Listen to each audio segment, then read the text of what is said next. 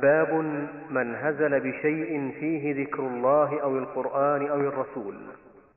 وقول الله تعالى ولئن سألتهم ليقولن إنما كنا نخوض ونلعب الآية عن ابن عمر ومحمد بن كعب وزيد بن أسلم وقتاده دخل حديث بعضهم في بعض أنه قال رجل في غزوة تبوك ما رأينا مثل قرائنا هؤلاء أرغب بطونا ولا أكذب ألسنا ولا أجبن عند اللقاء. يعني رسول الله صلى الله عليه وسلم وأصحابه القراء. فقال له عوف بن مالك كذبت ولكنك منافق. لأخبرن رسول الله صلى الله عليه وسلم. فذهب عوف إلى رسول الله صلى الله عليه وسلم ليخبره. فوجد القرآن قد سبقه. فجاء ذلك الرجل إلى رسول الله صلى الله عليه وسلم وقد ارتحل وركب ناقته فقال يا رسول الله إنما كنا نخوض ونتحدث حديث الركب نقطع به عنا الطريق. قال ابن عمر كأني أنظر إليه متعلقا بنسعة ناقة رسول الله صلى الله عليه وسلم وإن الحجارة تنكب رجليه وهو يقول إنما كنا نخوض ونلعب. فيقول له رسول الله صلى الله عليه وسلم أبالله وآياته ورسوله كنتم تستهزئون. ما يلتفت إليه وما يزيده عليه. بسم الله الرحمن الرحيم. اللهم صل وسلم على رسول الله وعلى آله وصحبه. أما بعد فهذا الباب في بيان حكم المستهزئين بالله أو بالقرآن أو بالرسول أو بشيء من الدين. وأن حكمهم أنهم مرتدون إذا كانوا مسلمين. حكمهم أنهم مرتدون عن الإسلام نسأل الله العافية. وأن الاستهزاء ردة عن عن, عن الإسلام وكفر بواح يقول مالك رحمه الله تعالى باب باب من هزل بشيء فيه ذكر الله أو الرسول أو القرآن.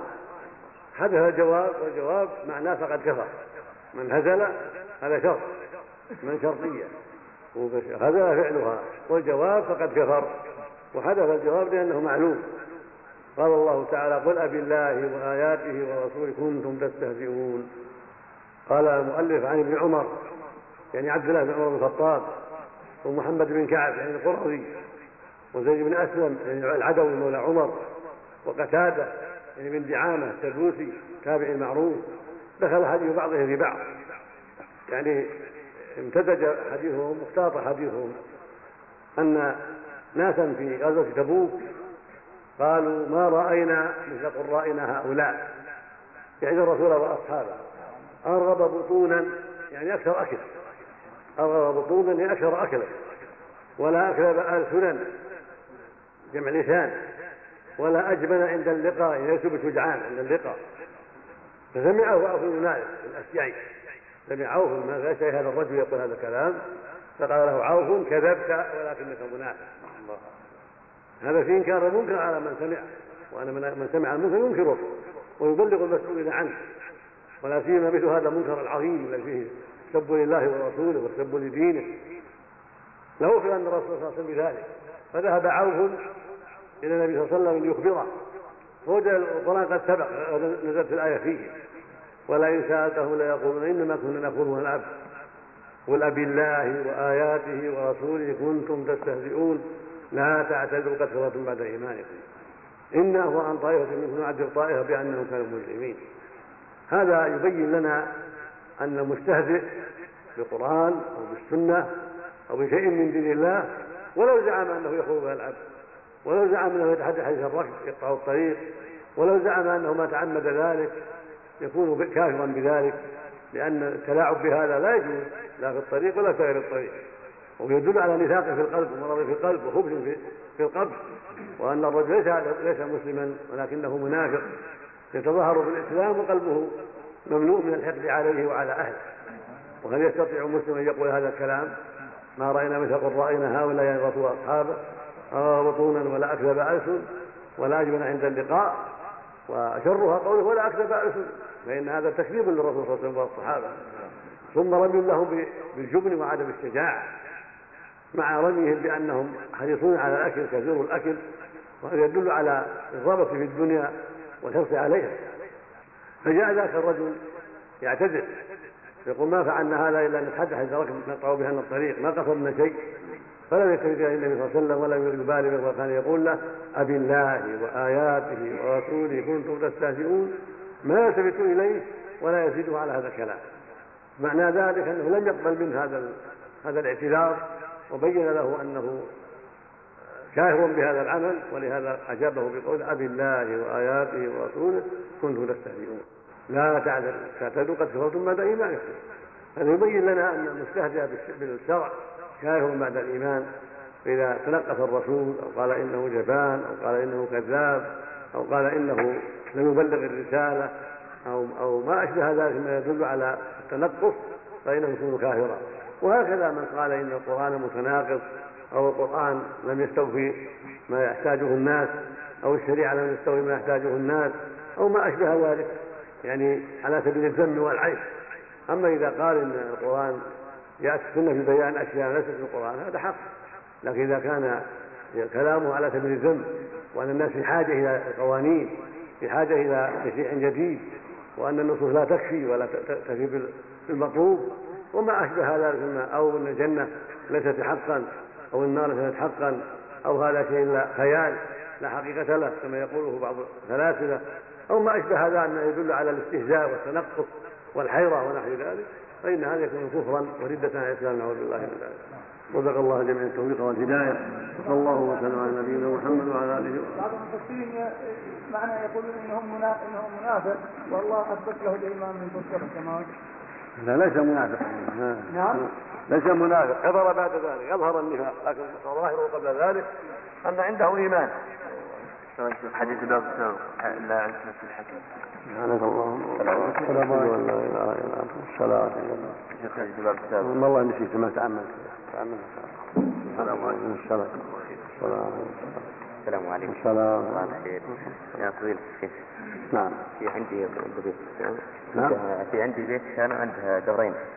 تكتب كتاب قوله تكتب في في يد الله ويخدم له السلام عليكم. العلماء. لا حساب العلماء غير. العالم لا يستهزأ بالله شيء. ثم لباس الله ولا شيء. المؤمنين. اما اذا استهزأ بالعلماء لأنهم أهل الدين. مع انهم أهل الدين كله يعود إلى الدين. اما إذا استهزأ لخلقته أو لجساده أو هذا كذا نعم على حسب نية العبد باب قول الله تعالى ولئن أذقناه رحمة منا من بعد ضراء مسته ليقولن هذا لي. الآية. قال مجاهد هذا بعملي وأنا محقوق به. وقال ابن عباس يريد من عندي. وقوله قال إنما أوتيته على علم عندي. قال قتادة على علم مني بوجوه المكاسب. وقال آخرون على علم من الله أني له أهل. وهذا معنى قول مجاهد أوتيته على شرف. وعن أبي هريرة رضي الله عنه أنه سمع رسول الله صلى الله عليه وسلم يقول إن ثلاثة من بني إسرائيل أبرص وأقرع وأعمى فأراد الله أن يبتليهم فبعث إليهم ملكا فأتى الأبرص فقال أي شيء أحب إليك؟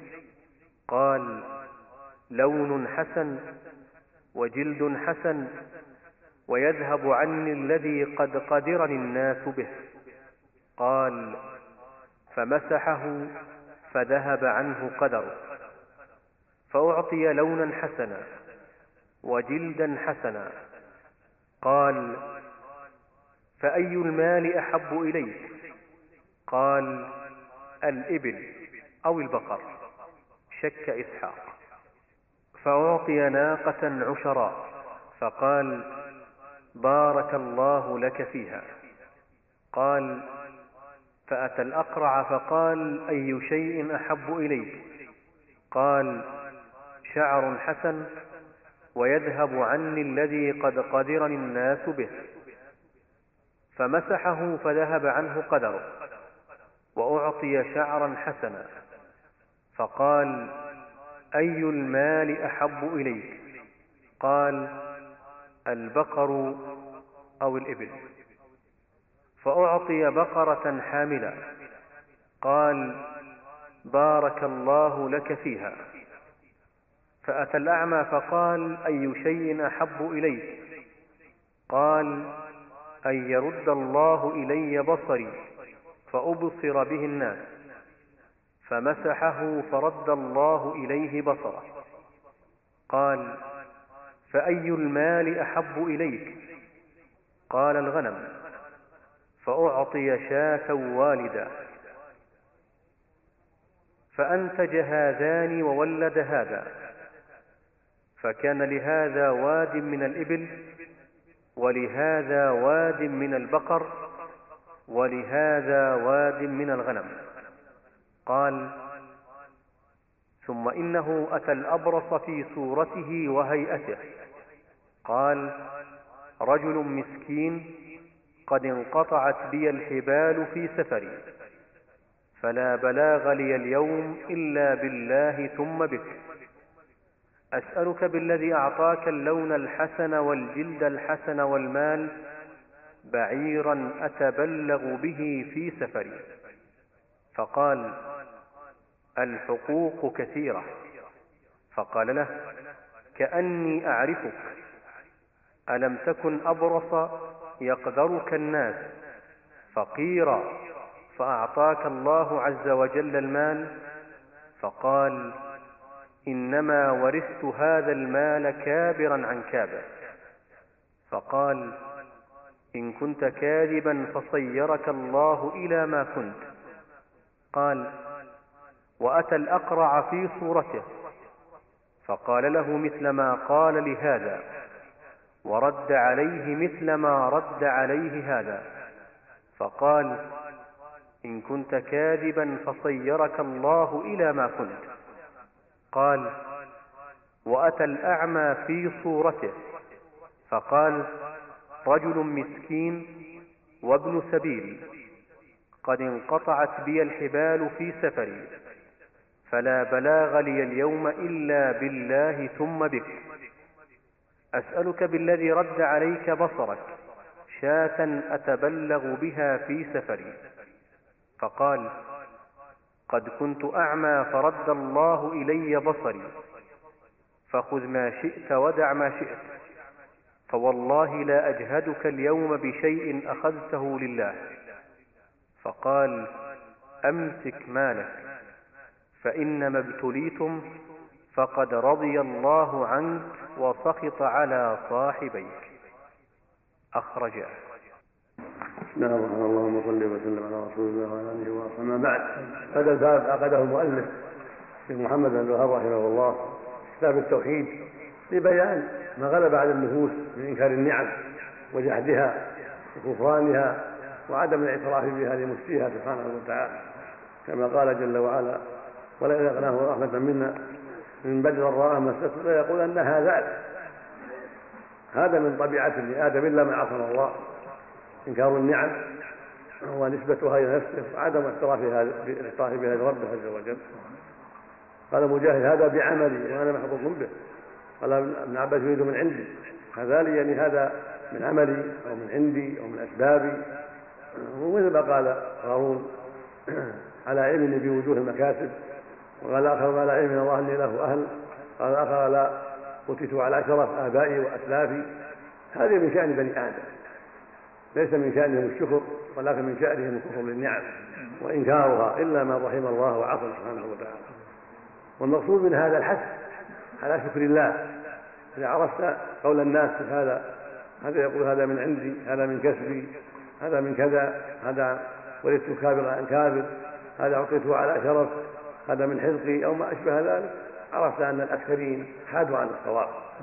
وأن الواجب على المؤمن إذا رزقه الله المال وأعطاه الخير أن يكون شكورا معترفا بالنعم ربه سبحانه وتعالى. وإن كان له أسباب وإن كان قد باع واشترى وإن كان قد زرع وإن كان قد فعل لكن كلهم من فضل الله عز وجل.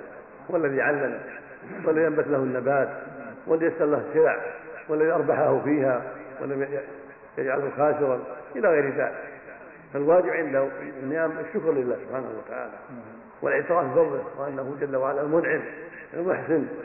فيقول أشكر الله الشكر لله الحمد لله هذا من فضل الله أحمد الله على ذلك وما أشبه ذلك. ولا مانع أن يقول أن, أن, أن, أن هذا مما ثم من كسبي أو مما جاء الله لي من أبي أو مما حصل من فلان. لكن يبين أن الأصل لله هذا من الله ثم من فلان. الشكر لله الحمد لله. وما أشبه هذا من الكلمات الطيبة. ولا مانع من بيان الأسباب. لكن كونه يسندها لأسبابه أو لآبائه أو ينسى الله عز وجل هذا هو المنكر نعوذ بالله. وفي قصة الثلاثة عبرة. الأبرص والأقرع وأن حكاها النبي صلى الله عليه وسلم وقصها علينا لما بين العبر. وهو حديث صحيح. في الشيخان في البخاري ومسلم الصحيحين. النبي صلى الله عليه وسلم يذكر بعض أخبار الماضين للعبر وللتذكر حتى ينتبه المؤمن وحتى لا يصيب ما أصاب أولئك الماضين مثل ما ذكر قصة الأبرص والأقرع والأعمى قصة الذين آواهم الغار وغيرها من القصص المعروفة التي فيها عبر وذكرى لأهل الإيمان. هذا رجل أبرص من كان قبلنا وآخر أقرع ليس له شعر في رأسه وآخر أعمى ابتلاهم الله بالضراء والسراء ابتلاهم الله أولا بالضراء فأصاب هذا البرص وهذا القرع وهذا العمى هذه ضراء. ثم ابتلاهم بالنعمة والإحسان. فأعطى فزال ما في ما في الأبرص من اللون السيء وأعطاه اللون الحسن والجهل الحسن هكذا الأقرع صدقه الله الشعر الحسن هكذا عمر رد الله عليه بصره. فكفر اثنان نعم الله وأقر واحد. وهذا شاهد لقوله عز وجل وقليل من عباد الشكور قليل. ثلاثة واحد اعترف اثنان أبرياء ثم ذكرا أتاهم الأول ملك أولا. قال أي شيء أحب إليك؟ يقول الأبرص. قال جلد حسن ولون حسن. ويذهب عنه الذي قد قدم الناس به. يعافوني قال فمسحه فذهب عنه برص وأعطاه الله جلدا حسنا ولونا حسنا. قال أي المال أحب إليه قال الإبل؟ والبقرة كالراوي فأعطاه الله ناقة وهراء يعني حامل في ولد. ثم وقال له بارك الله لك فيه. تعالى ثم أتى الأقرع قال إيش أحب إليك قال شعر حسن ويذهب عني قد قدم الناس بن عافوني فمسح رأسه فأزال الله عنه ما بس وأعطاه الله شعرا حسنا وذهب عنه قدره قال أي مال يحب قال البقر أو الإبل في الراوي فأعطاه الله بقرة أو شراء حاملة قال تبارك الله لك فيها. ثم أتى الأعمى فقال إيش أحب إليك. قال يرد الله إلى بصري فأوصى به الناس. فمسح على عينيه فرد الله إليه بصره. ثم أي شاء المال يحب قال الغنم وقال شاة والدة يعني ولودا من شأنها أنها تلد فقال له بارك الله لك فيها. قال فأنتج هذان يعني الأبرص والأقرع أنتج ما في بطون ناقة هذا وفقرة هذا. يعني ولدت كل واحدة ثم انتشرت الذرية. وجعل فيها البركة. وهكذا شاة هذا جاء لها أولاد. حتى صار للأبرص وادي من الإبل وللأقرع وادي من البقر وللأعمى وادي من ثم ابتلوا بعد ذلك. جاءتهم البلية الأخرى. بهذا السؤال هل يشكرون أم يكفرون؟ تمت النعمة في البدن وتمت النعمة في المال فابتلوا بهذه النعمة هل يشكرونها أم جاءهم ملك في صورة الأبرص وفي صورة الأعمى وفي صورة الأقرع. حتى يتذكروا حالهم الأولى. لعلهم ينتبهون لعلهم يستفيدون. فلم يستفيد الأبرص والأقرع. فذكره أيضا وقال ألم تكن أبرص؟ ألم تكن أقرع؟ ألم تكن فقيرا كل واحد ذكر. فأنكر.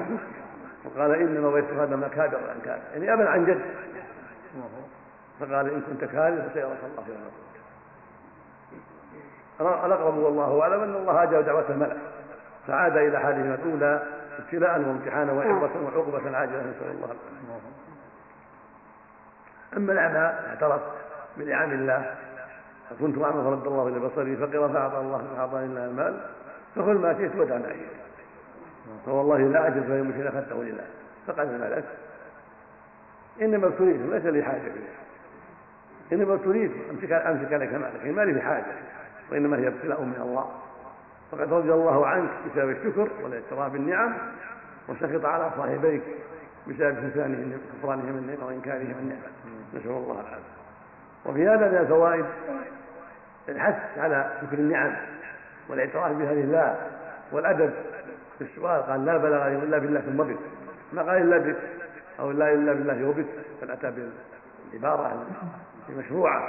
إلا بالله ثم بك وفيه أيضا بيان قدرة الله عز وجل وأن يقول لشيء كن فيكون بينما هو أبرد أقرع كثيف في الحال.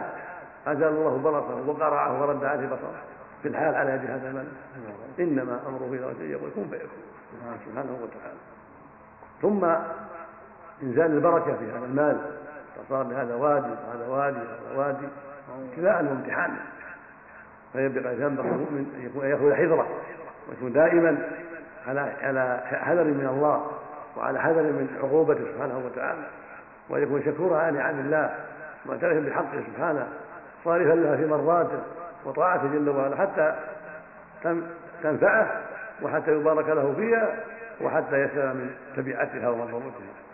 ولا حول ولا قوة إلا بالله. صلى الله وسلم على نبينا محمد وفق الله الجميع إذا وضعنا في اليت يؤذي المصلين. أتينا بجهاز كهربائي يحرق مباشرة. وقال بعض المصلين إنه ما يجوز. والله الترك أحسن. فيه شبهه هو يحرق مباشرة ما يجوز. إذا استعملتم شيء آخر لا احسن أو إذا استعملتم شيء يعني حطوا هذا الدواء ما هو وقت الصلاة في وقت بعيد عنه. لا هم يقولون ما يجوز للباعوض والنعم يقول لا حطوا الدواء اللي يزيل هذا الاشياء قبل الصلاة وقت حتى يروح الرائحة. حتى تذهب الرائحة.